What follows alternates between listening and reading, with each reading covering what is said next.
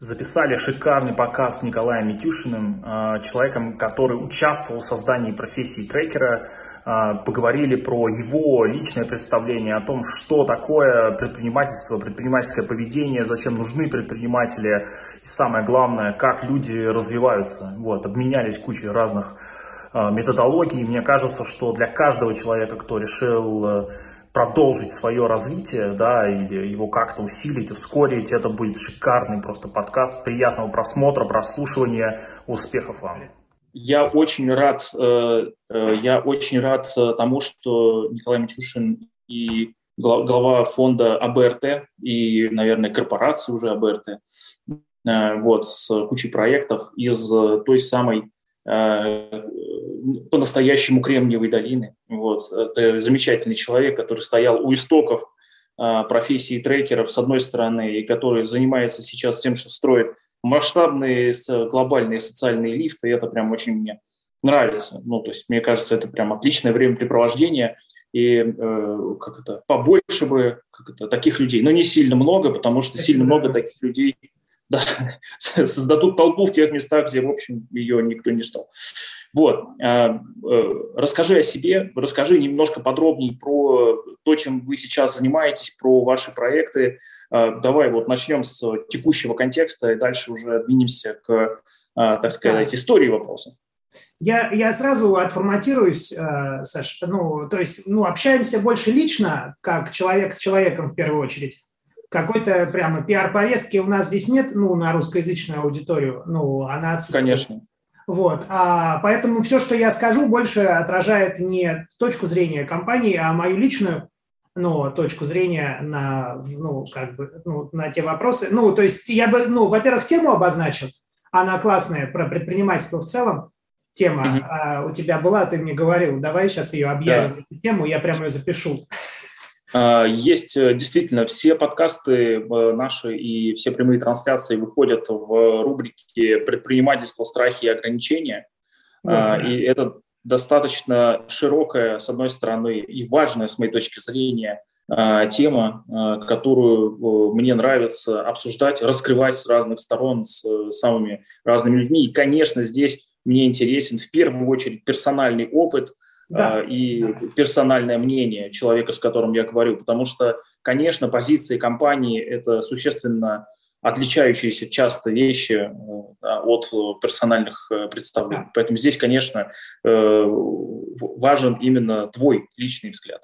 Спасибо огромное. И второй вопрос. У нас будет какой-то интерактив, там, вопросы из зала, что называется, если мы находимся лайв, ребята пишут что-то? Я ничего такого во время трансляции не читаю, не замечаю, и мы этим не занимаемся, потому что мне интересно спросить то, что мне интересно, а людям обычно, как потом выясняется, как бы это тоже нравится, это тоже важно. Окей, поэтому... я бы оставил окошко, если это на Фейсбуке, да. Люди пишут в комментариях, может быть, да, конечно. Вопросы. Окошко для того, чтобы на них тоже ответить, можно не в рамках этой трансляции, а можно просто на Фейсбуке просто какой-то интерактив сделать. У тебя. Обязательно. Это мы всегда делаем. Мы прекрасно. Всегда делаем ответы на вопросы от коллег, которые народ то пишет. То есть у нас будет такая фулл-он интерактивная сессия на Фейсбуке? Да, все, да, конечно. Спасибо. Да, тогда все классно. Погнали. Мне начать с такой, как бы, некого опыта или что? Да. Да, с одной из твоих коллег по проекту Limbit мы говорили в одном из прошлых подкастов, они должны были уже появиться в эфире, как раз про то, как вы помогаете предпринимателям и инвесторам инвестировать в самые крутые, горячие стартапы долины, условно, следующие в Фейсбуке, следующие Гуглы и Амазоны. Вот, уже сегодня. Вот, и там мы с ней еще говорили о том, что там чек входа в эти сделки – это там 2-3 сотни тысяч долларов. Ну, то есть, условно, это есть, как сказать, некоторая альтернатива покупке небольшой квартиры в Москве. Поэтому, то есть можно купить какую-нибудь небольшую квартиру в Москве, а можно проинвестировать в следующий и Facebook. И мне кажется, что здесь вот это интересный выбор. Ну, я бы еще раз, я бы не о бизнесе говорил больше, а о личных каких-то историях. Да, действительно, мне повезло. Я физтех закончил там когда-то, давно уже закончил физтех. Мне сильно повезло на физтехе. Были хорошие люди, вообще много хороших людей в жизни обычно окружало. Ну, чему я очень рад и благодарен жизни за это, ну, как бы за этот дар. Ну, на физтехе я успел быстро как-то его закончить, прямо сильно быстрее, чем обычно, когда ребята у меня заканчивали, получали дипломы, у меня уже была на руках диссертация кандидата наук, здесь я тоже защитился быстро и дальше поехал в Гарвард учиться. В Гарварде я был самым таким, как сказать, активным и молодым на курсе, только благодаря этой, как бы, ну, диссертации, PhD статусу меня взяли в Гарвард на Executive Education программу очень мощную, которую вел Уолтер Кумерли, такой есть, Говард Стивенсон, очень известные чуваки, которые, собственно, строили обучение предпринимательству. То есть вся гарвардская школа бизнеса построена, если знаешь, на кейсах. Так вот, Стивенсон – это дядька, который придумал там кейс-метод и запустил эту гарвардскую школу бизнеса. То есть мне сильно тоже повезло. Первый раз мне сильно повезло на физтехе.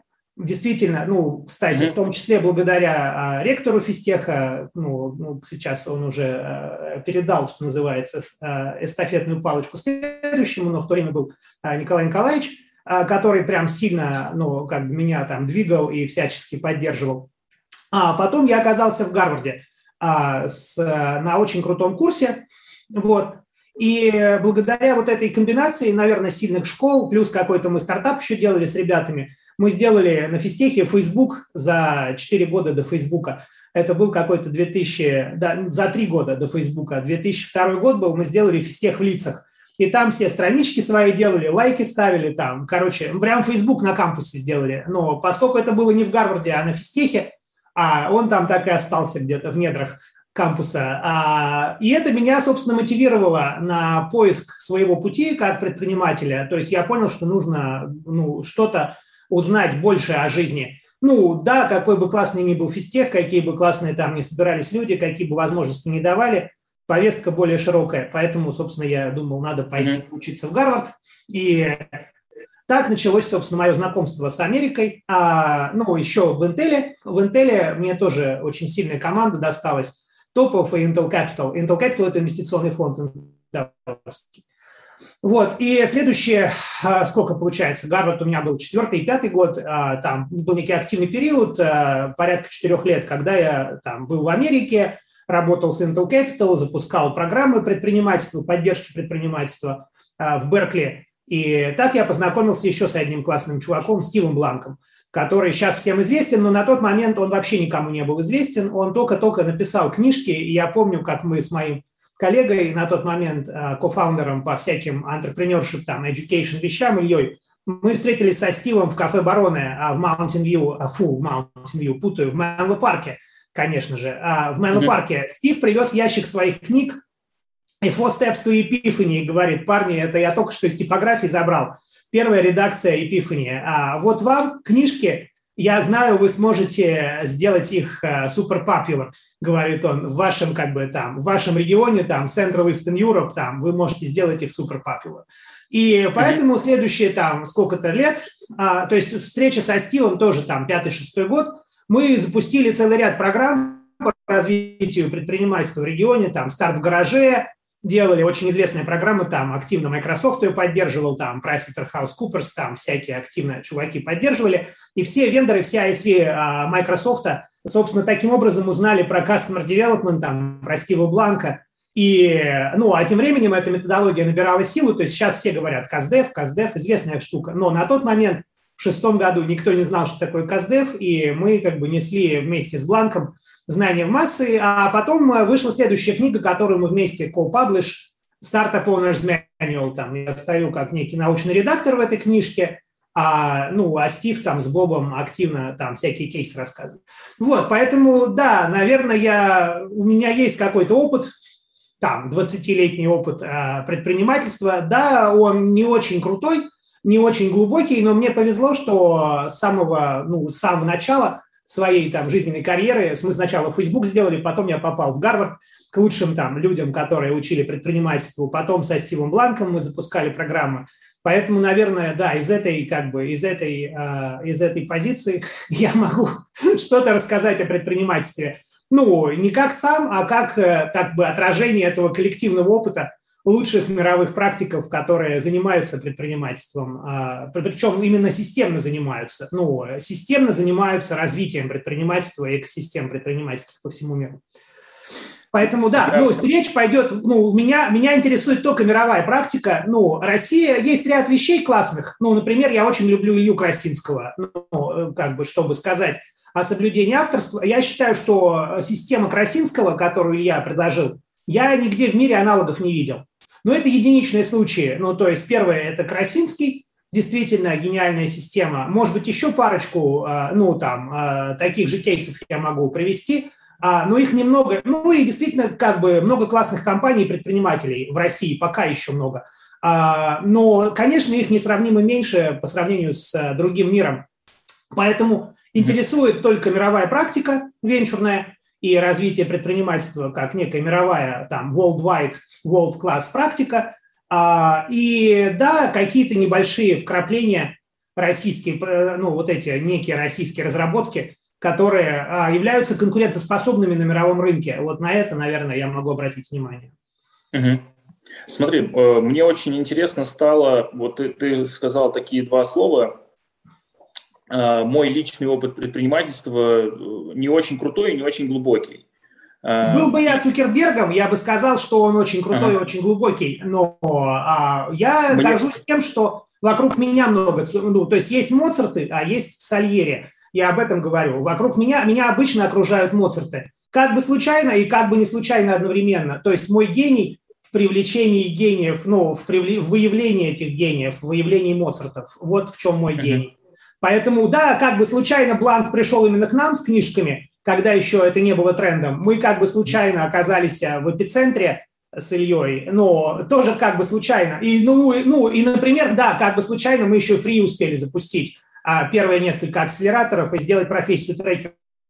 Тоже случайно, это произошло. Но, с другой стороны, это не случайно, поэтому я сразу отформатировался. То есть у меня мой главный, цимис, моя суперценность, мой суперскилл в том, что я знаю всех самых гениальных людей в области развития предпринимательства. И вот этот коллективный опыт комбинированный я могу интегрировать, это тоже важно. Я в этом отношении, у нас там есть некая система по методологии, мы оцениваем людей, вот ты один из пунктов давал, некий social uplift. И этот social uplift, некий level up для людей или social uplift, он связан всегда с раскрытием талантов или дарований в людях. Естественно, я тоже этот тест прошел. У нас есть наш внутренний корпоративный тест, который мы даем каждому, с кем мы начинаем работать, чтобы выявить его или ее суперпауэр, суперсилы. Каждый внутри – это чемпион и супермен, каждый из нас. И каждый из нас уникален, по-своему уникален. Моя суперсила – я объединяю практику к самой лучшей. Я могу выбрать самое лучшее, объединить и сделать из этого систему. То есть у нас там есть некие архетипы, у Юнга архетипы или у Адизеса у всех гуру бизнеса есть архетипы. И у нас есть тоже архетипы. Я билдер в первую очередь, я умею строить системы за счет того, что я могу улучшать эти системы и собирать лучшую практику. Вот в чем моя суперсила. То есть когда сильные люди меня окружают, мы можем делать вместе прямо чудеса, прямо супер чудеса. То есть я верю в то, что с сильной командой мы можем сделать экономическое чудо, и мы делаем экономическое чудо. Это наша повестка. Например, Сингапур сделал в одной локации это экономическое чудо. Я верю в то, что мы с нашей командой делаем экономическое чудо глобальное. И вот это наша основная повестка, и это моя повестка как человека. То есть я себя окружаю гениями, эти гении показывают исключительные результаты, эти исключительные результаты объединяются в успешную практику, успешная практика является причиной создания новой финансово-экономической системы. Это моя повестка. Но я сам, еще раз, не являюсь самостоятельной фигурой, я являюсь билдером, неким интегратором, мы это называем коллектор. То есть есть архетип, называется коллектор. Человек, который объединяет лучшее, выделяет лучшее. А коллектор и билдер – это те суперсилы, которые у меня хорошо работают. Мой Genius Activation Formula. Я буду об этом чуть больше и подробнее рассказывать чуть дальше, когда мы будем двигаться по разговору. Смотри, я в этом смысле, конечно, я, конечно, польщен тем, что ты нашел время для нашего подкаста, с одной стороны. С другой стороны, я понимаю, что случайности не случайны, потому что внутри, например, методологии трекинга, которые мы используем для работы с предпринимателями, руководителями, первыми лицами компаний, у меня есть целый большой раздел, посвященный тем самым суперсилам, и причем мы их и называем суперсилы. И выявляем у каждого человека эти самые суперсилы и мотивируем и стимулируем, помогаем этому человеку именно эти суперсилы тренировать и развивать. Потому что именно эти магистральные, можно сказать, склонности, которые есть у каждого, они, собственно, дают возможность максимально коротким путем, максимально энергоэффективным или времяэффективным путем, добежать до выдающихся результатов. Это исходя из нашей практики какой-то. И мне, конечно, очень любопытно пройти ваш корпоративный тест. Я бы с удовольствием. Я вообще очень люблю всякие корпоративные тесты. Мне, конечно, очень это любопытно. Могу сказать, что наша работа с суперсилами, она построена на вспоминании, рефлексии и сочетаниях двух вещей. Первое – это то, что проявляется в поведении, то есть все-таки мы отталкиваемся от конкретных совершенных действий. И второе – это, собственно, ощущение и сложность этих самых действий. То есть насколько человеку было тяжело сделать то или иное действие, то или иное достижение продемонстрировать. И это дает свои результаты, конечно. Это очень такое... обычно энергоемкое, с одной стороны, упражнение, а с другой стороны, очень мотивирующее. Потому что человек неожиданно для себя выясняет, что у него он прямо столько всего может. У меня не совсем неожиданное, потому что я специально занимался, у нас есть еще одна некая методология тоже, которую мы активно используем, внутреннее или личное персональное стратегирование. То есть обычно человек – это субъект, а объектом деятельности человека является, например, бизнес. То есть обычно бизнес стратегируется. Мы на это смотрим немного отлично от других. Мы делаем объектом человека и стратегируем человека. То есть я осознанно заходил и стратегировал себя. Есть такой Леон Быков, активный, один из лучших, я считаю, в этой области личного или персонального стратегирования. И поэтому мы с Леоном это делали. Прямо системно мы заходили и стратегировали Ника. То есть Ника как объект, то есть мы делали я является с этого момента времени инструментом, и мы инструментализируем сознание. То есть человеческое сознание является объектом инструментализации. Так же, как мы в стартапах, например, используем спейсы, стейджи, product market fit, целый набор класс инструментов. У нас порядка 35 разных инструментов для ассессмента. Помнишь, я рассказывал некий каталог решений для аудита компаний. Там есть некая рамка, которую мы применяем, или unit economic, например, та же opportunity backlog, пирамида метрик, growth metrics модель. Аналогичные инструменты, Леон один из лучших в мире, который дизайнит, он является дизайнером инструментария по стратегированию человека. То есть фактически метауровень, как метауровень, то есть ты можешь создать целый класс инструментов, для стратегирования «я». То есть я являюсь с этого момента времени объектом стратегирования. Поэтому мы заходили на гения и в этом отношении вывели на экран определенные закономерности работы сознания, Ника. Но потом, в чем, собственно, магия этого теста, автор Алики, очень, супер тоже эксперт в области развития human capital. Мы это называем human capital system, то есть система, приумножающая человеческий капитал. И Алики известна тем, что построила вместе с Диамандисом, есть такие ребята, Диамандис, Рэй Курцвейл, если ты знаешь про них, Singularity University. Алики одна из первых присоединилась к команде и замасштабировала всю команду Singularity с небольшим большого количества людей в самом начале, до 100 плюс чаптеров по миру. И главным предметом там ее деятельности как раз является развитие, раскрытие талантов и дарований в людях, то есть, ну, как бы такой genius activation. Вот.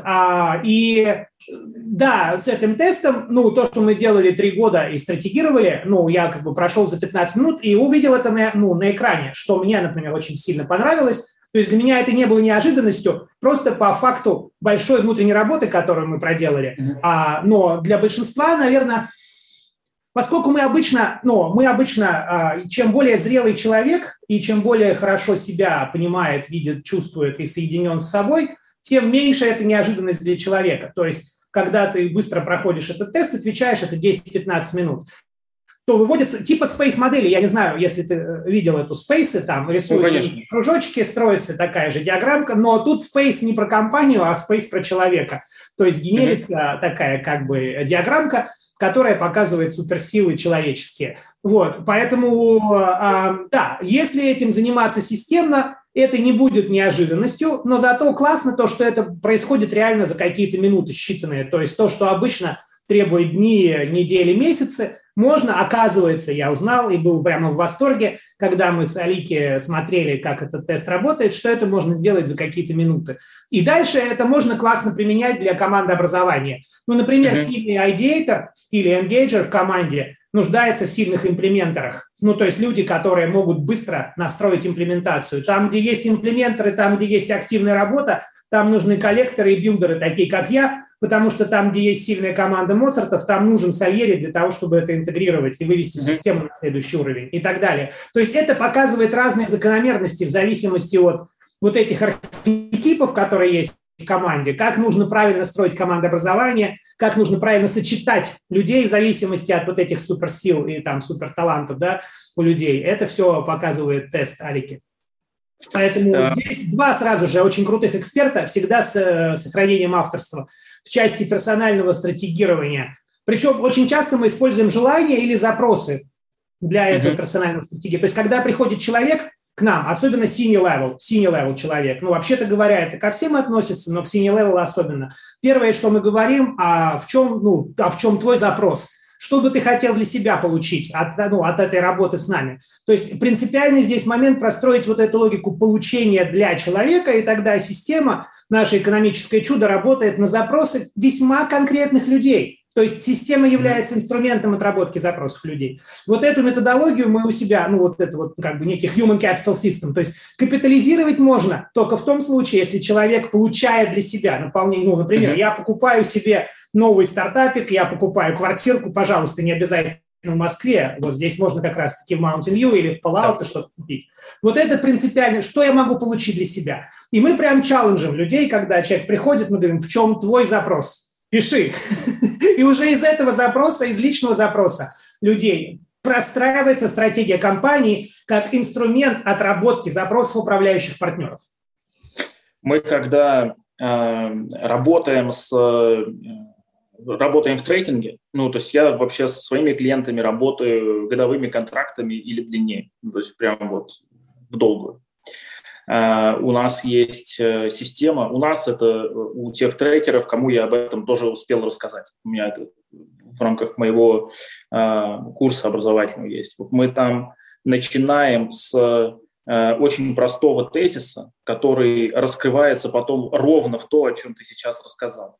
Тезис звучит следующим образом. Бизнес – это инструмент для решения задач собственника, ну или там менеджеров этого бизнеса. Ну то есть это инструмент. И поэтому мы начинаем с того, чтобы сделать персональные долгосрочные стратегии, увидеть те вещи, которые по-настоящему важны, ценны, значимы для этого человека.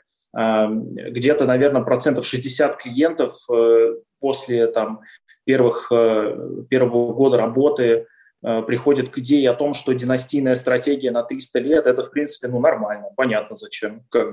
Потому что ему становится видно, как от нее зависит, от этой большой долгосрочной истории, как от этого зависит то, какого вообще типа компанию он будет строить или, наоборот, не будет. Вот. Когда выходить, когда становиться в позицию инвестора, когда становиться из позиции инвестора обратно в позицию операционного руководителя, потому что это тоже может быть важно в какой-то, на какой-то стадии. То есть вот эти вещи мы очень глубоко проходим и прорабатываем, причем из-за того, что люди разные, ну, в смысле, так вот у меня такой опыт. Вот. Мы под каждого человека собираем набор инструментов, которые для него будут максимально релевантны, во-первых, а во-вторых, максимально понятны. Ну, то есть, например, у меня есть люди, у которых в меньшей степени научная картина мира и в большей степени эзотерическая, ну, среди там, клиентов. Вот. И, соответственно, они ходят не к гипнотерапевту для того, чтобы, там, не знаю, с какими-то внутренними вопросами поработать, а они ходят к шаману. И они вот, но при этом это один и тот же человек. Я просто говорю, ты хрустальный шар на стол поставь, вот, чтобы общий язык найти.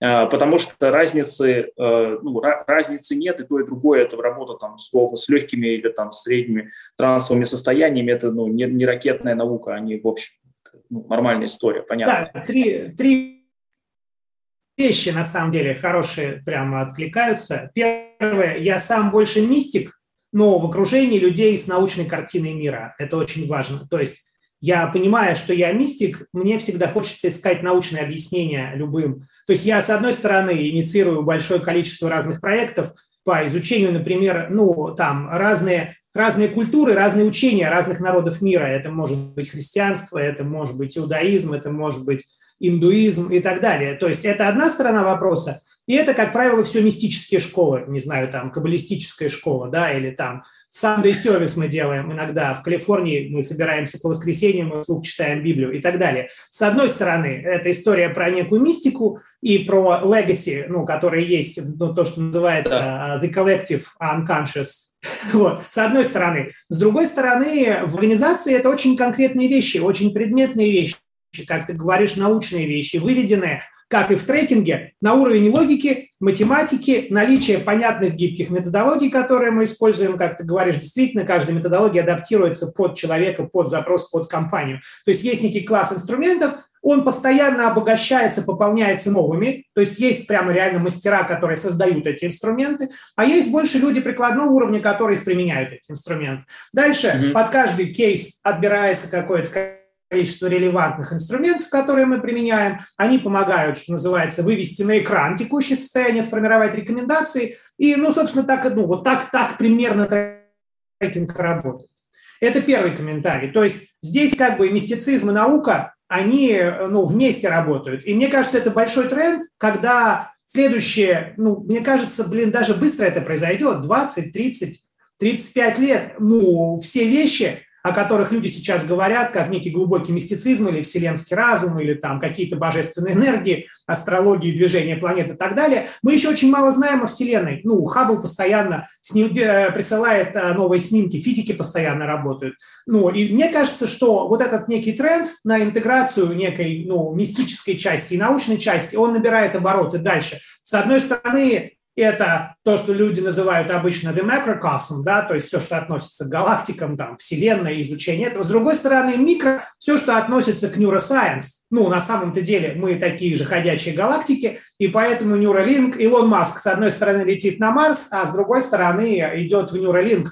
Это одно и то же, что Neuralink, что полет на Марс, смысл от этого не меняется, это программа Илона Маска.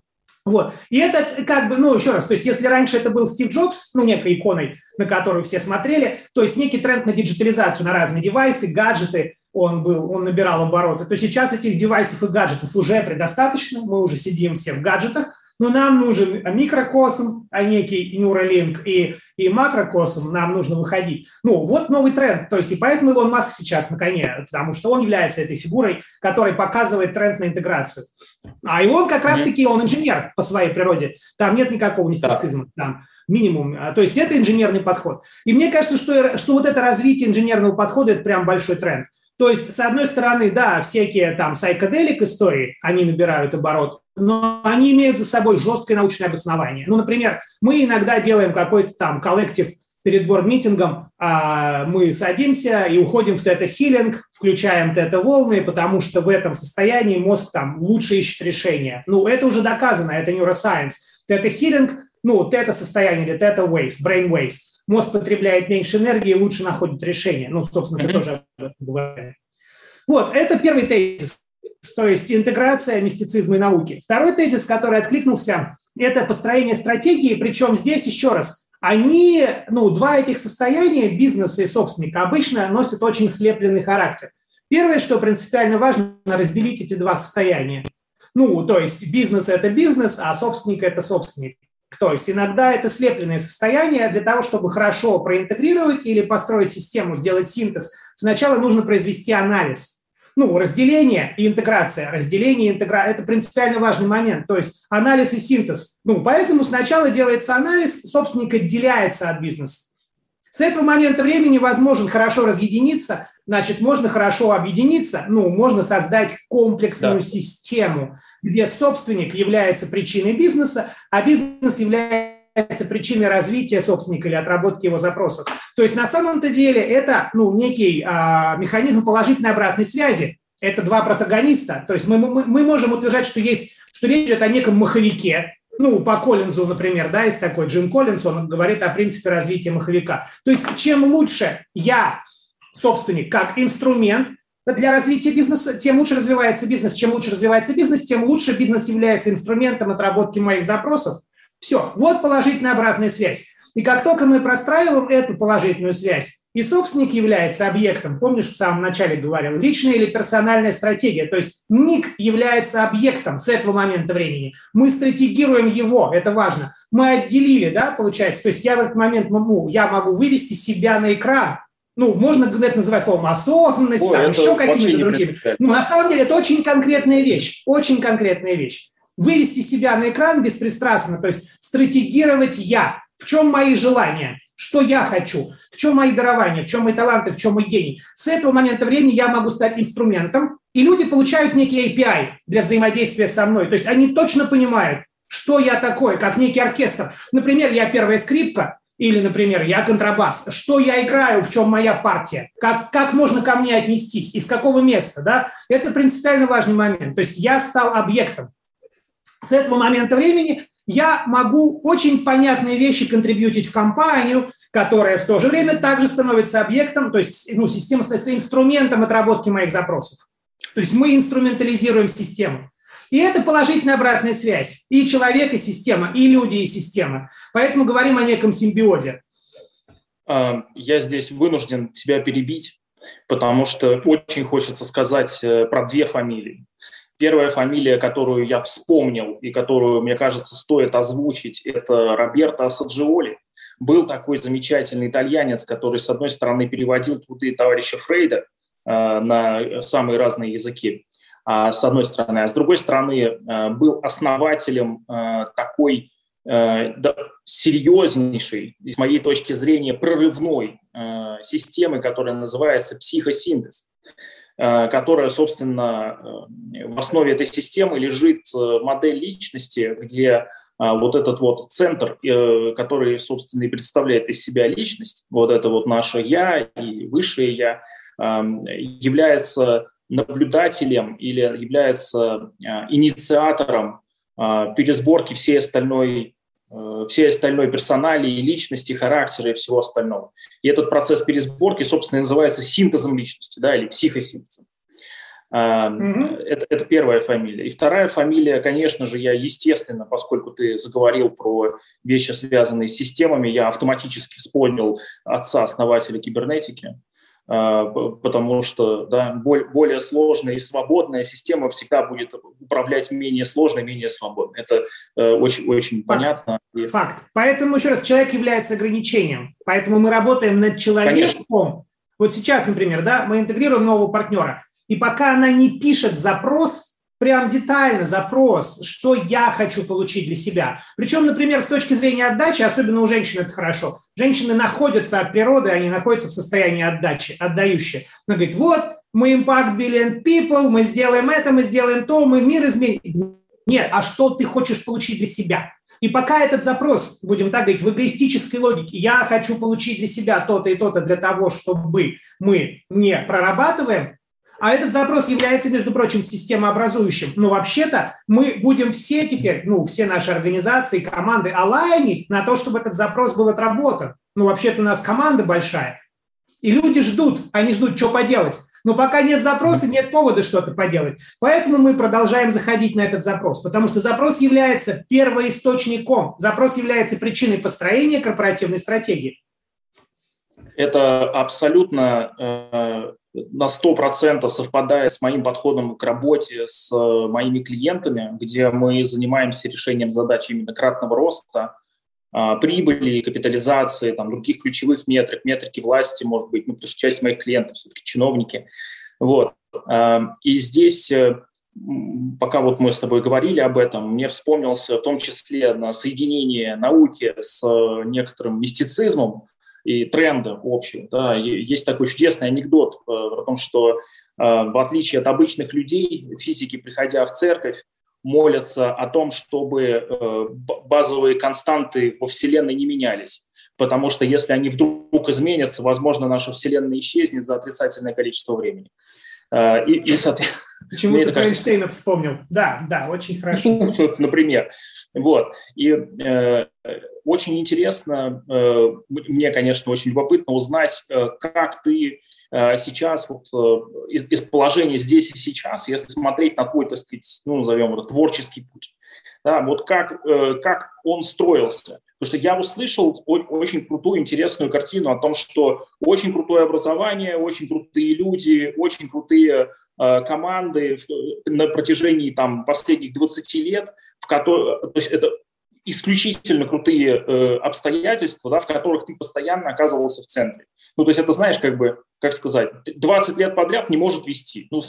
Нет, я и до сих пор. То есть, ты сейчас приводишь практиков, действительно, скажем так, неких, то, что тот же Асаджиоли, прямо метр. У меня такие же метры, с которыми мы сейчас работаем в физике мира. То есть это, вообще говоря, живые люди. Вообще-то они с нами в одной команде. И вот эта история про то, что действительно я считаю, например, Алики, когда мы говорим про singularity, это number one. То есть в мире есть небольшое количество самых классных, топовых организаций. А если мы говорим о каких-то личных персональных стратегиях, все, например, знают работы Коллинза, в Стэнфорде.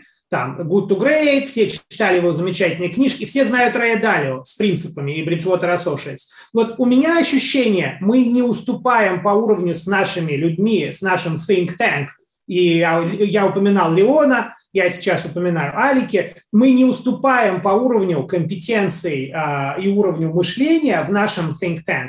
Этим уважаемым организациям, от чего меня лично очень сильно штырит и прет. То есть быть в этом в неком Bridgewater – это a honor and a privilege, как обычно бы сказали мои американские коллеги. Так мы формируем этот Bridgewater, поэтому я использую слово «экономическое чудо». Только с людьми такого уровня, singularity и подобными людьми, тот же Курцвейл или Даймандис, они очень известные, прямо реально известные люди в мире, Коллинз. Люди этого уровня, с которыми есть обязательно личный контакт. То есть не на уровне чтения книжек некого Стива Бланка, а на уровне непосредственно живой работы вместе со Стивом Бланком в неком едином творческом коллективе. Здесь это экономическое чудо, все предпосылки для его появления созданы. И это делает наше место, то, где мы находимся с командой, уникальным, крутым, классным, тем, где мне лично хочется быть. То есть я выбираю это место, потому что именно в этом месте концентрация гениев высока. Следовательно, я хочу быть в этом месте, потому что я хочу awaken my genius в эгоистической логике. Я-то, на самом деле, я заинтересован только в одном. Мой личный запрос – максимизация моей личной персональной продуктивности. Я хочу получить для себя максимальный leverage. То, что я делаю на каждую минуту, я получаю выхлоп из этого, outcome некий, Энди Грув пишет книжку High Output Management, например, Это следствие личной персональной продуктивности. Проективно вовне, например, это выражено в том, что в организации я отвечаю за практику, то есть фокусом моего управленческого внимания является labor productivity.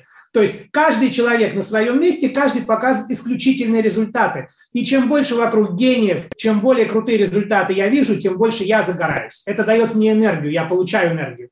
И чем больше я получаю энергию, тем выше моя продуктивность, потому что вокруг меня только гений в организации. Вот мой личный, персональный, индивидуальный запрос, эгоистический. Я хочу получить для себя личную, персональную продуктивность. Ну, дальше чтобы что? Ну, чтобы, вообще говоря, ее капитализировать круто. Ну, чтобы, вообще говоря, мы сделали экономическое чудо. Чтобы, вот там большое количество, чтобы. Но вот это основа моего эгоистического запроса. И второй тезис: для выхода на эту личную или персональную продуктивность очень полезна личная персональная стратегия. Это еще один тезис. Ты упоминал, что там 300 лет, ну, насчет там даже 300, не знаю, но даже 30 лет. То есть каждый, кто имеет свою личную персональную стратегию, на горизонте 25-30 лет обладает уникальным конкурентным преимуществом. Я могу рассказать сейчас еще об одном замечательном человеке. Есть такая Катя Ленгольд. Замечательная совершенно, мы дружим, я обожаю все, что она делает совершенно прекрасную работу, в которой сейчас появилась глубина, появились исследования, тот же самый Neuroscience. И в самом начале, early days, как я слышал некую там работу Кати, что давайте будем просто, никакой agile life, будем только спринты делать. Но сейчас уже, например, Катя обращает внимание, но еще и мечта есть. Подумайте о мечте, это некий магнитик, да, это некая путеводная звезда. И вот этот баланс agility спринтов с некой мечтой, даже прям целая лекция есть, мечты и спринты. Вот это замечательная совершенно комбинация, где есть и личная, персональная, и индивидуальная стратегия, которая выступает для меня. North Star Metric, то же самое, вспоминаем в стартапике. North Star Metric, но те же самые agile спринты. North Star Metric, agile спринты. И то в комбинации дает крутые результаты. Смотри, я какое-то время назад использовал именно этот подход. Да, для меня было важно вот это North Star метрика или понятие, или концепция мечты. Для меня были важны спринты, и я применял это довольно успешно с моими клиентами. До момента, пока я не увидел драматические ограничения этой модели. И в итоге это вынудило меня перейти к следующей модельке. Я сейчас тебе ее расскажу, она очень простая. Вместо North Star метрики, одной какой-то конкретной, которая важна для организации или человека или еще кого-то, мы используем набор из совокупности метрик, которые гораздо лучше описывают будущее положение всей системы. Потому что North Star метрика хороша, если у нас горизонт планирования 2 недели. North Star метрика хороша для одного спринта. Но и то в очень редком количестве случаев, например, там в кризисе, когда мы четко понимаем, что у нас там вот тут пробоина в лодке, надо ее чинить. И вторая, то есть я сторонник в меньшей степени North Star метрик и в большей степени того, что называется мультифакторные решения. То есть когда у нас каждое принятое управленческое решение позитивно влияет на совокупность метрик, желательно на максимально широкую. На этом принципе мы построили, например, систему диагностики с моими клиентами, и у нас узкие места обнаруживаются вообще не там, где они обнаруживаются при базовой диагностике через там юнит-экономику или через любую другую призму, которая дает одну грань системы. Mm-hmm. Вот. И вторая штука, связанная с большими целями, потому что как только человек научается принимать решения или искать решения, улучшающие совокупность из нескольких метрик, как минимум 4, мы обычно по 4 метрикам живем, причем эти 4 метрики должны быть разнородными, то есть одна там во времени, одна в натуральных штуках, там одна в деньгах и одна в процентах, ну какая-то относительная. Mm-hmm. Вот. И как только этот человек научается делать, у него сразу же появляется задача решать масштабные задачи. И вот эти вот 25-30 лет становятся просто минимальным объемом времени, чтобы у человека было хотя бы там 1,5 поколения вперед запланировано, как он вообще, как он будет взаимодействовать с этим миром. И во многом моя вот фраза про там 150, 200, 300 лет планирования, она для меня во многом связана именно с... Я сейчас хотел несколько слайдиков продемонстрировать. Видно, да? Для меня как раз вот эта история про много столетий связана с тем, что я в целом историю своей семьи представляю примерно с 1650 года. Вот примерно с этого момента я в общих чертах понимаю, как действовали мои предки, в каких регионах, что происходило, по какой причине, то есть какие решения плюс-минус они принимали, исходя из того контекста, тех знаний, мнений и положения в обществе, которое у них тогда было.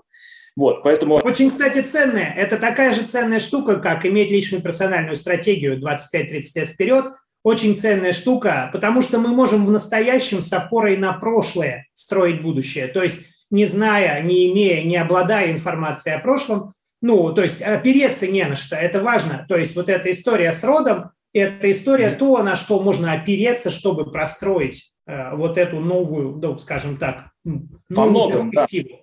Да. И в том числе для меня это почему важно, потому что я начал видеть те паттерны в своих решениях, которые у меня появились благодаря моим бабушкам, дедушкам, прабабушкам, прадедушкам и вообще тем предкам, которых я могу даже и не знать по именам или где они живут. А тем не менее паттерны в принятии решений все равно есть.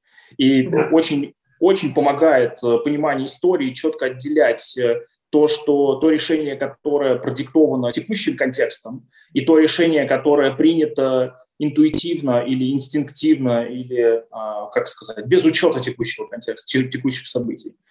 Вот. И тут, конечно, мне кажется, очень уместно вот как раз импульс, engagement life, это, мне кажется, очень круто. Расскажи подробнее про... собственно, то, что ты рассказывал, что нужен от North Star перейти к некому комплексу, скажем так, композиции.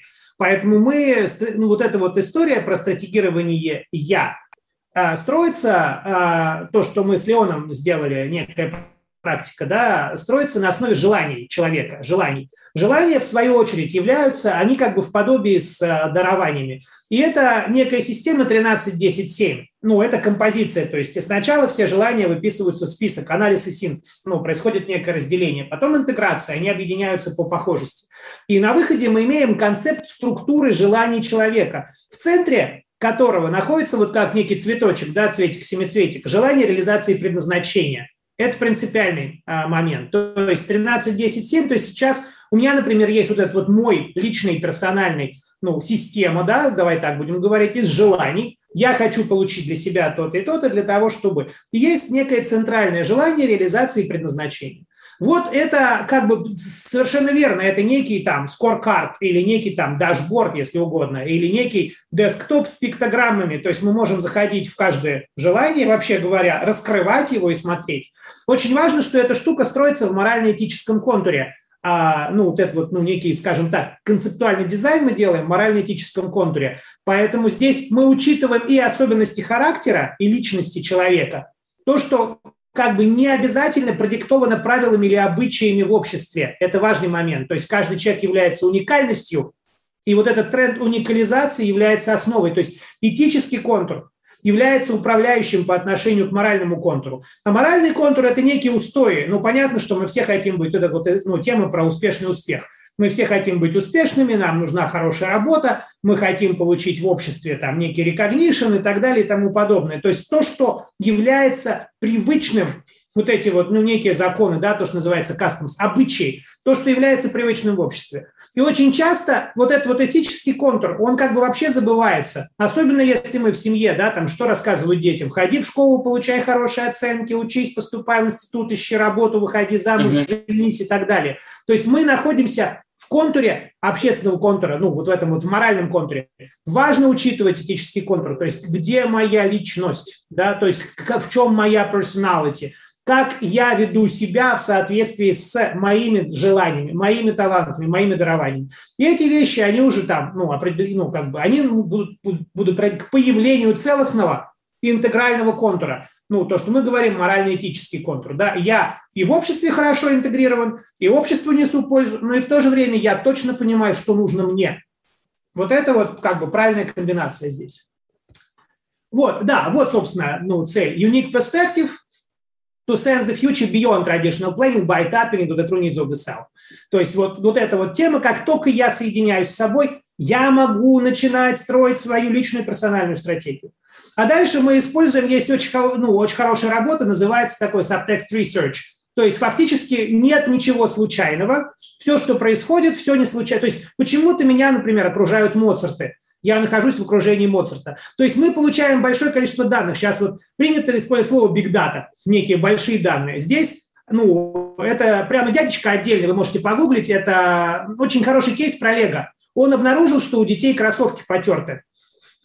И из этого вся продуктовая линейка Лего появилась. То есть Лего, вообще говоря, там думали пойти в электронные игры, сейчас все такое виртуальное, все классное. А он видел, у детей потерты кроссовки, они любят быть challenged, прямо в реальном мире, в физике мира. И эти Лего-блоки, потом появилось там Лего-сити, такой Лего, это, то есть все продуктовые линейки Лего строятся вот на этом инсайте. То есть фактически есть большое количество данных, эти данные структурируются, мы майним этот small data, и после этого можем перейти к conceptual дизайну, то есть разработке личной персональной стратегии или разработке корпоративной стратегии в случае с Лего. Абсолютно разницы никакой. Есть прям четкий алгоритм, как эта штука работает. То есть мы собираем в самом начале, то есть все становится данными, факты, да, то есть приходит некий data point, происходит некое событие. Например, мы разговариваем с тобой на Zoom. Значит, у тебя из этого, уже здесь формируется запрос, да, обмен практикой, обмен опытом. То есть, а как это применить, как можно использовать эти методологии для развития людей, для развития компаний.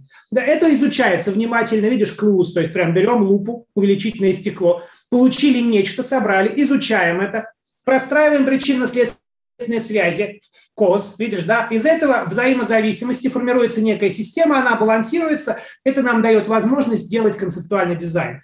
Вот примерно таким алгоритмом, это опять же история про все эти ментальные роботы, да, то есть как инструментализируется сознание человека. На самом деле все, что нам нужно, находится на расстоянии вытянутой руки. Все идет в дело. И поэтому ничто не случайно. И поэтому я являюсь причиной того, что со мной происходит. Из этого, какие-то, такая система, мы это называем базовых парадигмальных установок. То есть я живу в мире, и поэтому жизнь в этом отношении – это просто некое кино, которое показывают мне. В силу каких-то причин я смотрю фильм о себе самом. То есть я Булгаков, который пишу «Мастер и Маргариту». И «Мастер в Маргарите», вообще-то это автопортрет Булгакова. А Маргарита – это вообще-то его жена на тот момент времени, да. То есть все очень чисто. В этой логике это все работает. Угу. Мне кажется, что этот подход к наблюдению за тем, как я думаю, да, то есть наблюдение за думанием, это первый шаг к тому, чтобы перестать думать и начать мыслить. Да?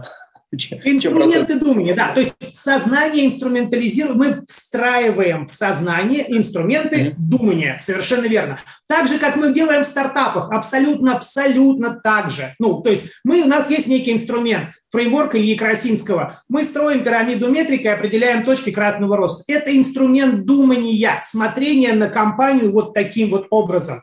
Абсолютно так же инструментализируется сознание человека, так же, как и бизнес, разницы никакой.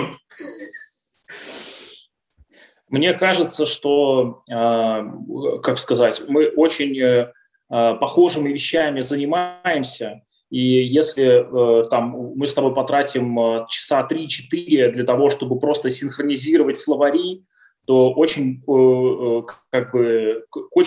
похожим вещам придем.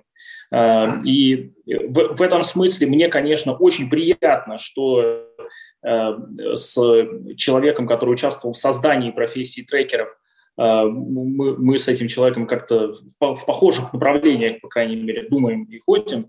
Это, мне кажется, очень таким своевременным, с одной стороны. С другой стороны, мне очень хочется все ваши тесты, конечно же, пройти, потому что очень хочется попробовать на себе, и узнать, с одной стороны, что-то про себя, возможно, дополнительное, чего я не знаю, что, в общем, может быть любопытным. А с другой стороны, хочется посмотреть на то, как я называю те вещи, которые у вас уже каким-то образом структурированы. Потому что понятно, что у каждого человека есть свой внутренний язык описания мира вокруг себя в этом мире и взаимосвязей. Вот. И в этом смысле по поводу вот этих вот описаний мне очень нравится довольно старая, ну как сказать, довольно старая. Эта концепция мною почерпнута из трудов товарища Сенеки, или, наверное, господина Сенеки, ну, в общем, старшего, то есть это который вот самый классик. Концепция о том, что каждый человек несет 100% ответственности за свою 1/3 отношений с другими людьми или миром вокруг. Потому что 1/3 принадлежит ему, находится в моей зоне контроля, я вот могу управлять как-то своими отношениями с другими людьми. А 2/3 этих отношений принадлежит этим самым другим людям. Ну, собственно, они же тоже со мной как-то относятся взаимно. И 1/3 принадлежит, собственно, внешнему миру, Вселенной, там, не знаю, Богу, ну, в зависимости от того, в какой бы в каком вы понятийном аппарате это тело описываете, но в целом условно внешним обстоятельствам.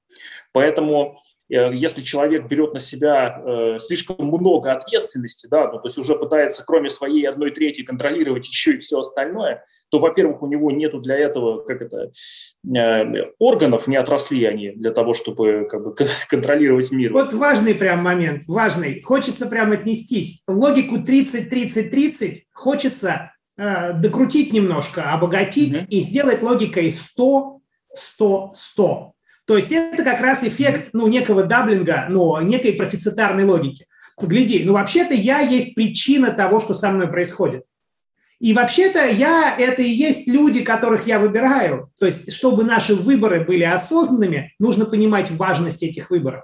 You are the average of 5 people you spend the most of your time with. То есть, как только я выбираю тебя, например, для того, чтобы сделать обмен по методологии, это мой выбор, он сознательный. То есть, я с этого момента времени и есть то, что ты мне предлагаешь. Ну, вообще-то, то, чем мы питаемся, ну, вот есть некая еда, да, так сказать, вот, не знаю, вот, я это съел, да, я этим стал, это стало моими клетками, это стало моим телом. То есть, вот эти молекулы, они как бы, ну, они трансформируются в той же самой абсолютно с информацией. У Дурова недавно был замечательный пост, что вообще-то мы говорим о том, что человек творец, и что мы все independent, а мы все сидим на инстаграмчиках и лайки ставим. Прям есть ресерч, когда человек сидит на инстаграмчиках и ставит лайки, он тупеет. Там у Грефа было совершенно замечательное, это самое, какой-то там у Сбера страцессия, где прямо есть прям ресерч, там в neural network идет изучение, какие лобные доли там, что активировано и прочее. Но вообще-то мы выбираем и контент, и людей, и таким образом через людей мы выбираем себя. Поэтому 100%. То есть я и только я являюсь ответственным за свою жизнь. Я и только я определяю, что со мной будет происходить через людей, через environment, ну, некую среду, которую я создаю вокруг себя. То есть, чтобы мой гений пробудился, вообще-то мне нужно выбрать эту среду, мне нужно выбрать своих людей, с кем я хочу быть. Это принципиальный момент. Не делать... ну, там, не иметь, а быть – это первично, то есть где я хочу быть. Я поэтому обращал внимание на ту среду, которая у нас. То есть я в этом think tank, потому что brightest minds есть тоже в этом think tank. Следовательно, я размещаю себя в этом физтехе, я размещаю себя в этом Гарварде, я выбираю себе партнеров, потому что, выбирая себе партнеров, я выбираю себя в конечном итоге. Поэтому моя ответственность только моя, это 100%. Но это же можно сказать и о тебе. Ты же тоже делаешь свой выбор, поэтому тоже 100%. Да. Но вообще-то там, где есть двое, как в неких учениях, в мистике, там еще третий между ними. Там тоже говорят, ну вообще-то еще и третий есть. Ну поэтому и мы строим отношения с этим коллективным разумом. То есть как только мы сформировали круг, у этого круга есть автоматический центр, он тут же появляется. Не может быть круг без центра. Там, где есть круг, там и есть центр, там, где есть двое, там есть третий. Поэтому тоже 100%. И поэтому мои отношения с Богом, мои отношения с этим центром, они обладают принципиальной важностью. Поэтому, например, мы собираемся и каждое воскресенье читаем Библию, потому что там это описано. Вот эта логика 30-30-30 с этого момента времени становится логикой 100-100-100. То есть 300, то есть мы утроились буквально. Звучит очень хорошо. Сразу три вещи хочу сказать, во-первых, конечно же, число Донбара, а потом уже более развитая концепция кругов Донбара, это прекрасно. Я считаю, что это настолько точное упрощение реальности, что прям его невозможно не замечать. Вот. Это очень удобно использовать, это первое. Второе, очень важная концепция, у меня есть прям, она называется X3, это я описал некоторую концепцию упрощенные законы кратного роста прибыли или капитализации. Да, да, совершенно верно, да. Вот только что это и произошло. Мы только что сделали как раз инструмент кратного, да, совершенно верно, инструмент кратного роста, трехкратного, X3, да. И еще одна штука, про которую ты тоже упомянул, это вот выбор, среди каких людей, контента быть человеку. У меня есть такой инструмент, который называется формирующая среда, который является, собственно, у которого задача формировать человека, да, с помощью среды, в которую он себя помещает, в том числе там, это и интеллектуальная среда, это и контент, который он потребляет, это места, куда он приходит, появляется где. Вот. И, собственно, формировать из него ту его версию, которая стратегически для него важна. Ну, то есть у нас есть некое видение, ну и, соответственно, дальше, как трекер для своего клиента, я помогаю ему такую формирующую среду собрать. Mm-hmm. Ну, там, условно, зайти не просто в какой-нибудь там бизнес-клуб, чтобы раз в пару недель поговорить с предпринимателями, непонятно о чем, а как бы зайти в какое-нибудь хорошее сообщество типа YPO, да, там, Young President Organization. Или, например, попасть, кроме там, правильного комьюнити, говорить с специфическими экспертами, ну и так далее. Mm-hmm. И вокруг каждого клиента мы собираем такую формирующую среду, которая, по сути, является некой такой, ну, некое русло прокладывает, куда течет, по которому течет его развитие. Вот. И это очень, очень продуктивно. То есть мы смотрим, например, с некоторыми моими клиентами, с которыми мы работаем там, 2, 3, там, 4 года, мы смотрим на точку, где мы были, и текущее их положение, и видим качественные скачки. То есть качественные вот эти вот зоны качественных изменений, качественных переходов, которые очень внимательно здесь надо быть. Благодаря формирующей среде эти качественные переходы происходят регулярно. Мы не можем их запланировать изначально, но мы можем спроектировать процесс таким образом, чтобы эти качественные переходы стали неизбежностью. Да, более того, мы можем встроить в сознание человека уже не просто ему рыбку половить, то есть сформировать, ну, наловить некое ведро рыбки, сформировать эту среду, а также дать человеку инструменты выбора, свободного выбора, в точке свободного выбора, как жизненно важная необходимость для формирования для себя своей среды. Таким образом, эти выборы, которые я делаю каждый день, они становятся основой создания «я». То есть я выбираю тебя, потому что я на самом деле выбрал себя до этого. Я на самом деле эгоист, я не альтруист, я эгоист. И поэтому из этого места я говорю: слушай, а ты классный, я хочу вместе, ну давай мы зайдем на обмен, давай, ну, поработаем с инструментарием, потому что я выбираю тебя как инструмент развития себя с этого момента времени. То есть ты это в этот момент, ну, в этот момент времени ты меня как бы обогащаешь методологически, инструментально. И эти выборы я делаю каждый день. То есть я решаю, я определяю, с кем мне быть.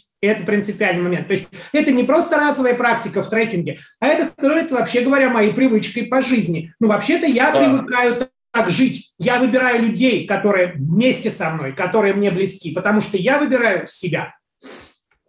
Да, и здесь самое интересное, что формирующая среда – это вообще в целом один из немногих как бы инструментов, овладение которым очень легко. То есть оно не требует сверхусилия никакого. И единственное, чего требует, это, ну, непрерывности. То есть это все, что нужно, это правда. Вот. И еще очень интересный момент, что, конечно же, я сторонник концепции о том, что альтруизм и вот это все-таки крайняя степень эгоизма. То есть оно в балансе, да, очень важный момент. Вот, например, давай так, формы получения и отдачи существуют там, всего их тоже 4, это тоже одна из моделей, которую Леон предложил. Значит, первая форма самая, ну, как бы, с чем человек приходит в этот мир – в этот мир. Получение ради получения. То есть ребенок должен, мама кормит ребенка, и ребенку нужно есть, потому что, вообще говоря, это выживание, да. Вообще-то я хочу получать, чтобы получать. То есть я не могу пока позаботиться о себе сам, поэтому моя форма в самом начале, первые 6 лет жизни, получение ради получения. Дальше, например, ребенок идет в школу, нужно что-то отдать для того, чтобы получить. Например, принести домашнее задание, чтобы мне оценку поставили. Происходит отдача ради получения. Вторая форма. И вообще-то в этой форме очень многие люди остаются, когда мы ходим на работу 8 часов в день. Мы отдаем некое время на этой работе. Вообще-то у нас есть некое техническое задание, по которому живем. Или в институте какие-то оценки получаем, сдаем экзамены. Отдача ради получения. И получаем некий диплом, например. Да, красный диплом об окончании вуза. И потом мы идем на работу, отдаем 8 часов времени, получаем зарплату. Отдача ради получения. И некоторые так живут. Вообще-то всю жизнь так живут. Отдача ради получения. Третья ступень уже более зрелая. Я понимаю, окей, хорошо, у меня есть вот этот тренд на индивидуализацию или уникализацию.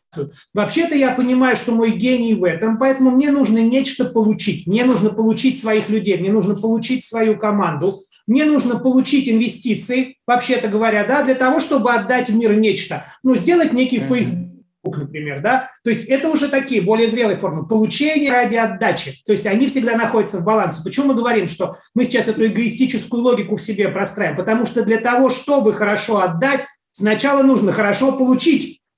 Только собрав команду, я смогу отдать в мир нечто ценное, качественное, имеющее ценность, значение.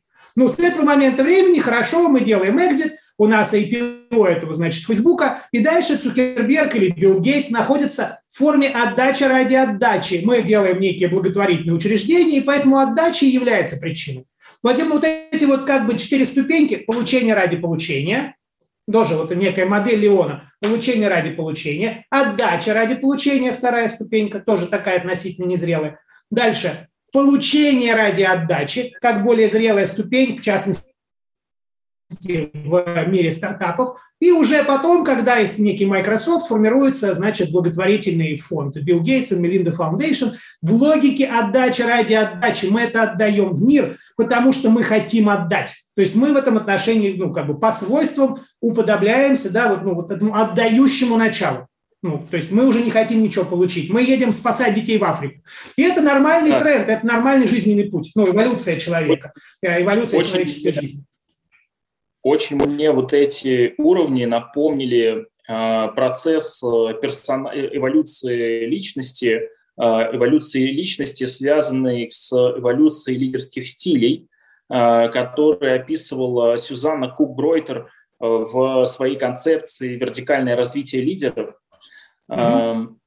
Там в оригинальной концепции 7 уровней, в ее доработках уже более свежих 9.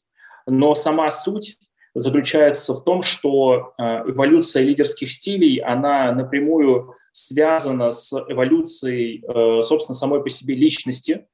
И очень важно понимать, что в зависимости от контекста, задач и целей нужны разные стили лидерства. То есть там условно лидеры и люди, применяющие верхний стиль лидерства, начиная с 5-го, уровня 5-6-7, это люди, которые в абсолюте способны менять направление развития цивилизации, условно. Их очень мало, количественно, их очень мало.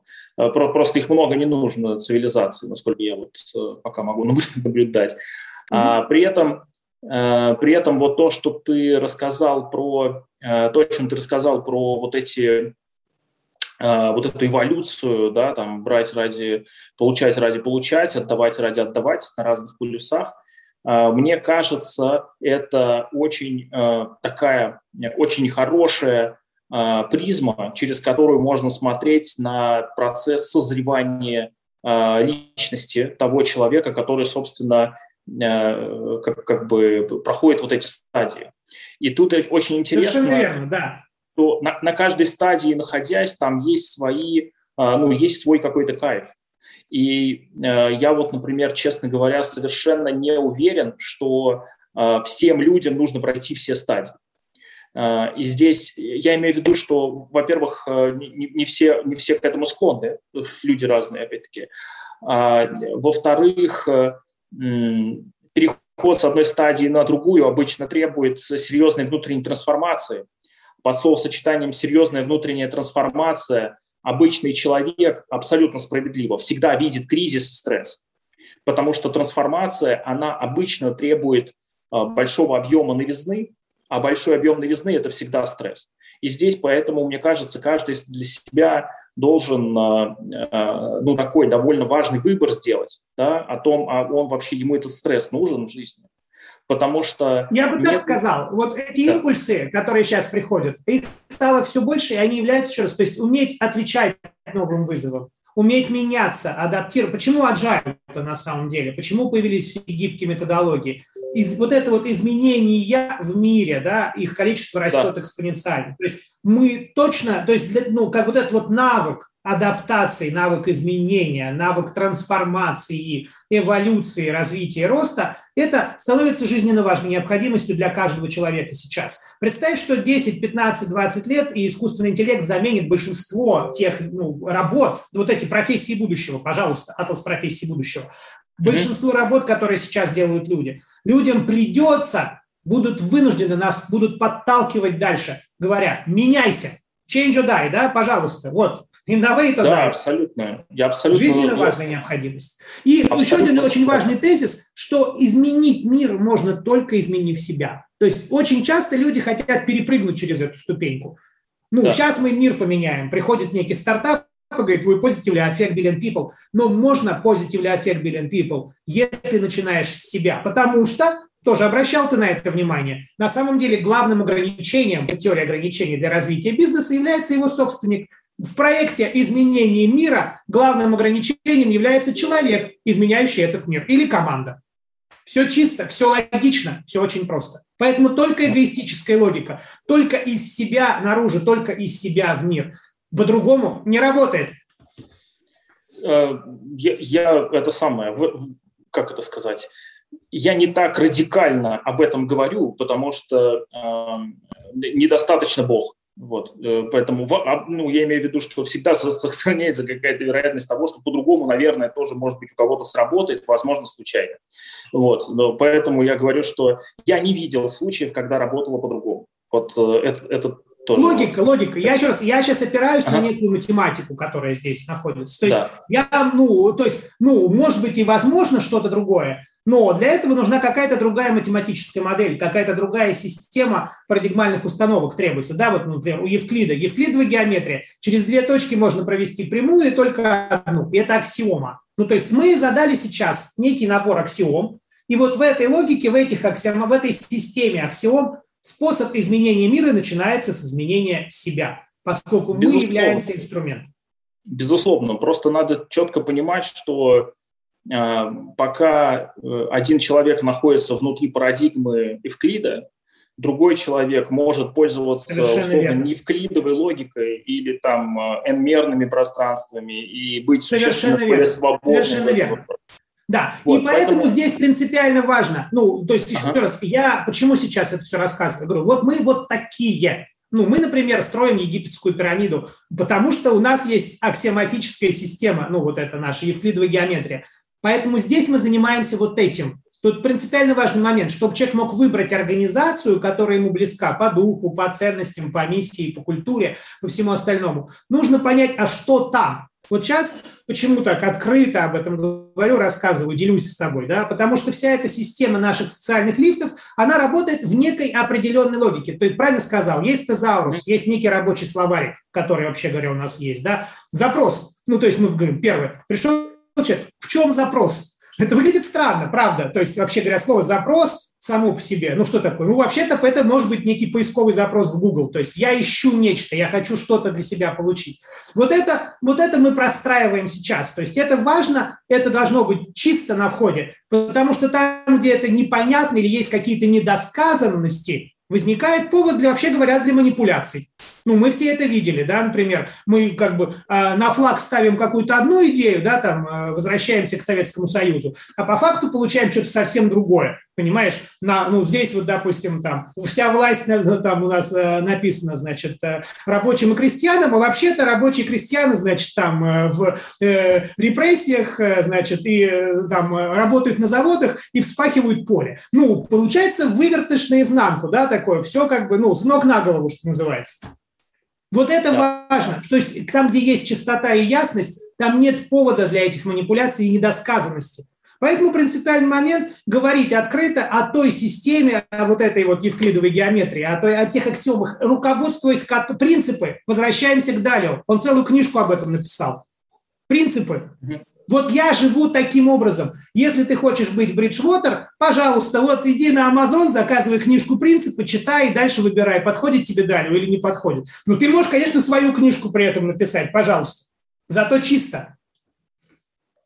Да, это правда. Это правда. Причем в этом смысле, почему я вообще вот веду подкасты, делаю то, что я делаю, и подобными вещами занимаюсь, это дает возможность довольно активно исследовать представление разных людей о том, что есть из себя, что дает предпринимательство, да, с какими задачами оно вообще имеет как бы смысл в работе.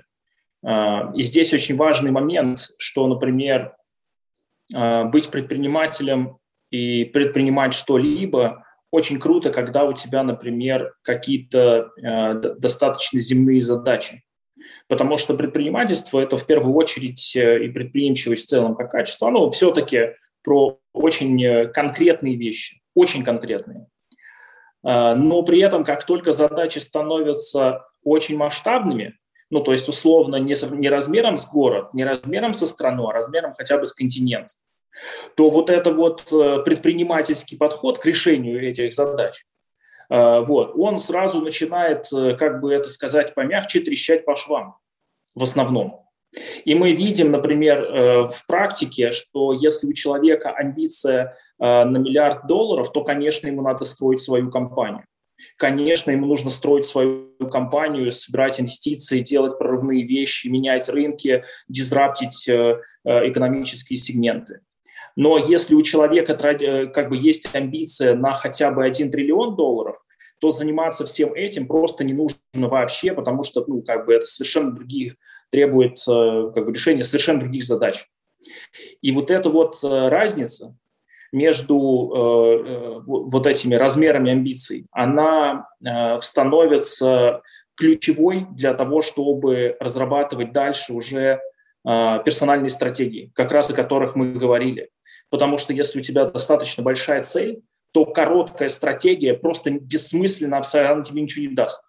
Ты ну, не успеешь за там, 5 лет сделать то, что нужно для того, чтобы построить миллиардную компанию. Ты просто, ну, это физически вряд ли произойдет так быстро. Вот, поэтому, хотя, безусловно, при этом мы можем видеть примеры компаний, которые достигли подобной капитализации за очень короткое время. За очень короткое. Ну, то есть там 5-7 лет они добегали до этого $1 миллиарда, стартапы-единороги. И примеры такие есть, мы их знаем. Но при этом я к этим примерам, и особенно к их количеству, отношусь как скорее к исключениям. Потому что таких компаний не десятки тысяч даже. Ну, это единицы. Вот. Поэтому здесь становится, мне кажется, очень важным смотреть через призму большой цели, ради которой вообще имеет смысл что-то непрерывно делать в следующие, там, не знаю, 30, 40, 50 или там, 100 лет.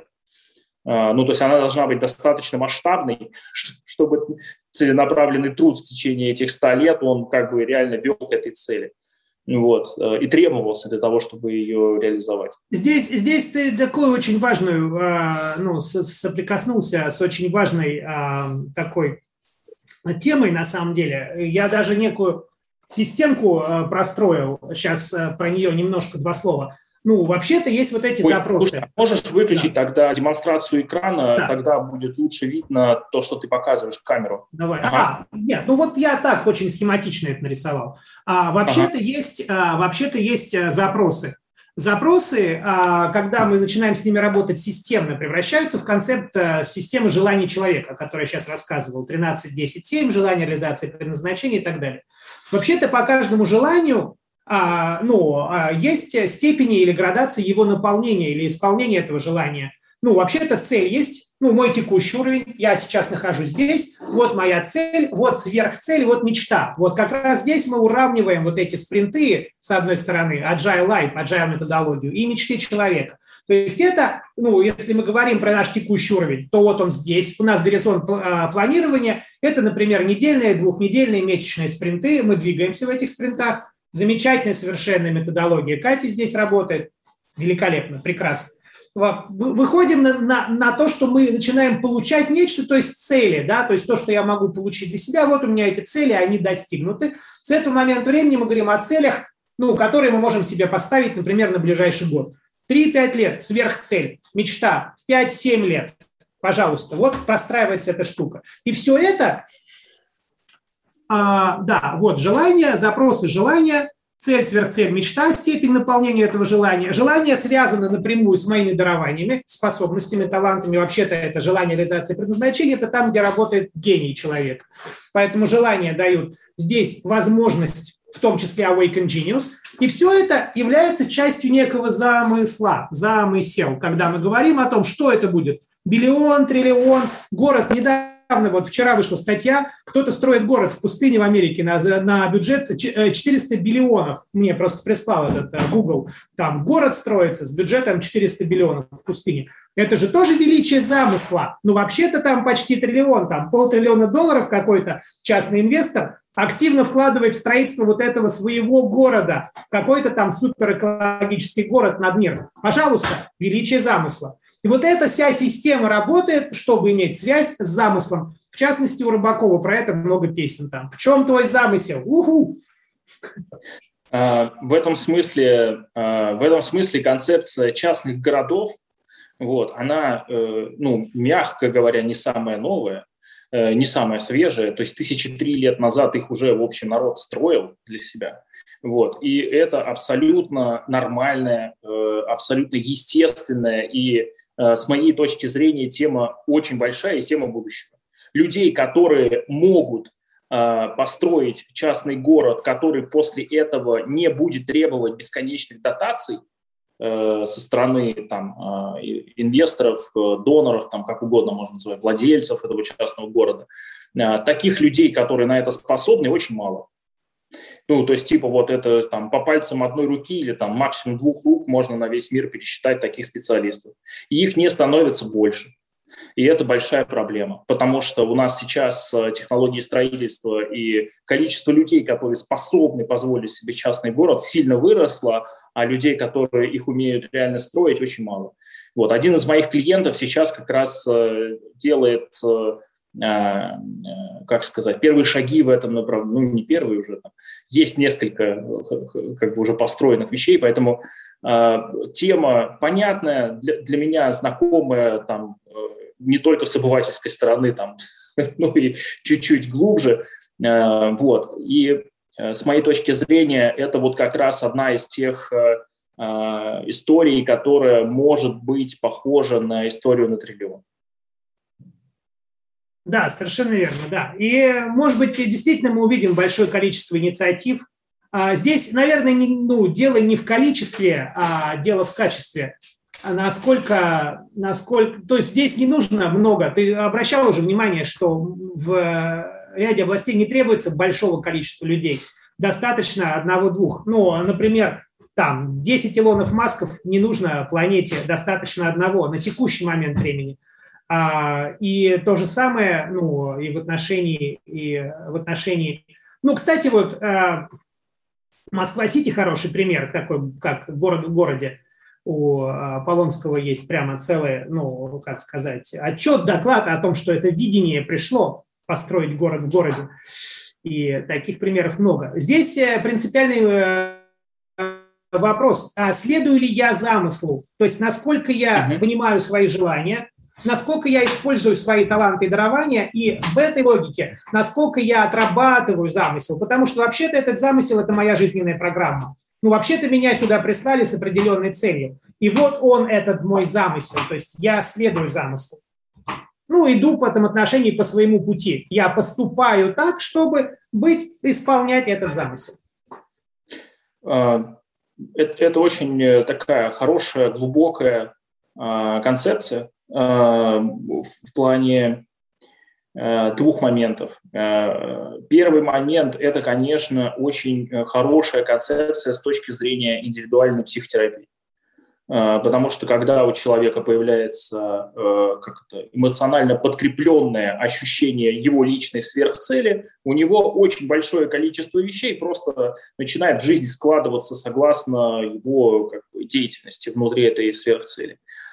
Второй момент. Совершенно верно, да, это дает смысл. То есть этот замысел дает мне смысл. В чем смысл моего существования? Ну, вообще-то есть некий замысел, который я принимаю, знакомлюсь с ним, и поэтому у меня есть цель, у меня есть смысл. Это как раз и есть формула активации гения. То есть если есть причина для меня, да, это причина, я такой-то, то есть у меня есть мои таланты и дарования, я могу их применить должным образом для того, чтобы сделать, какой-то, прям есть, определение гения, natural ability with an extraordinary intellectual creative power applied to making a lasting positive impact for the good of the world. Вообще-то я могу себя применить, я могу построить этот город. Поэтому я следую замыслу, и этот город будет выводить на новый уровень, да, нас уже как некий коллективный организм.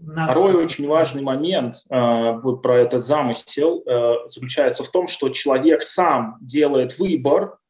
Его, вот это слово «сам» с большой буквы здесь пишется, он внутри себя делает выбор, что он будет теперь следовать этому замыслу. И здесь очень важно понять, что становится непринципиально, кто этот замысел сгенерировал. Высшие силы в момент, когда он рождался, там его переселилась душа, это все не принципиально. Важно, что принципиально, что я это принимаю, я этому следую, это наполняет мою жизнь смыслом. Это принципиальный момент. И очень важно становится увидеть, что как только человек начинает в это движение вкладывать силы и энергию, он сразу понимает, зачем ему нужна большая стратегия личная, зачем ему нужна формирующая среда вокруг, зачем ему нужны и какие конкретно ему нужны социальные лифты.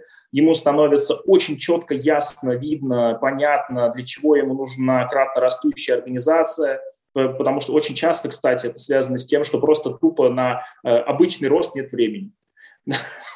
Типа нам нужно за 10 лет сделать то, что обычно делается за 50 или за 100, поэтому нам придется действовать быстрее, действовать иначе, действовать новым способом. Поэтому эти все вещи, которые мы обсуждали с тобой на нашем подкасте сегодня, они становятся, по сути, очень простыми, прикладными инструментами. Там, условно, когда наступает зима, народ надевает теплую одежду.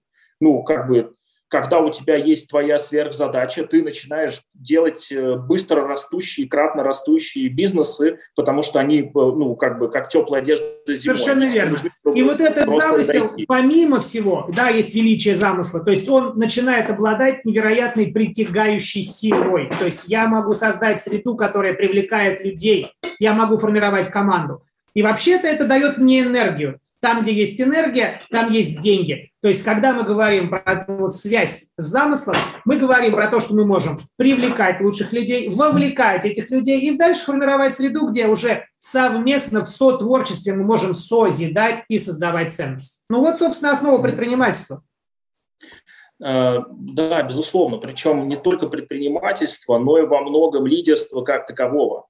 Потому что очень большое количество людей воспринимает предпринимательство именно как что-то связанное с бизнесом или процесс его владения, или процесс его построения. Но при этом моя практика показывает, что предпринимательство в большей степени это все-таки поведение.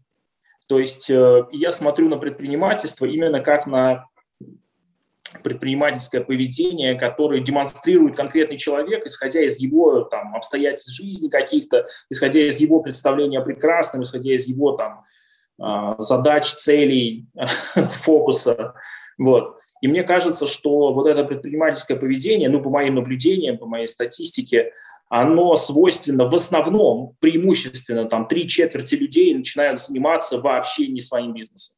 Большая часть предпринимателей идет заниматься госуправлением, они становятся прекрасными мэрами городов, губернаторами, президентами стран там, и так далее. Большое количество предпринимателей, очень предприимчивых и невероятно гибких людей идет заниматься тем, чтобы охранять общество от чего-то. Они становятся военными, полицейскими там, и прекрасными диверсантами, кстати, надо отдать должное. Вот. Очень большое количество предпринимателей, людей, склонных именно к предпринимательскому поведению, становятся слугами общества настоящими. Да, там, это главный врач в любой большой больнице, главный там, не знаю, капитан дальнего плавания, капитан корабля большого. Они все, вот все перечисленные мной люди, демонстрируют это самое предпринимательское поведение, но совершенно не применяют его к своему там, какому-то бизнесу или чему-то такому.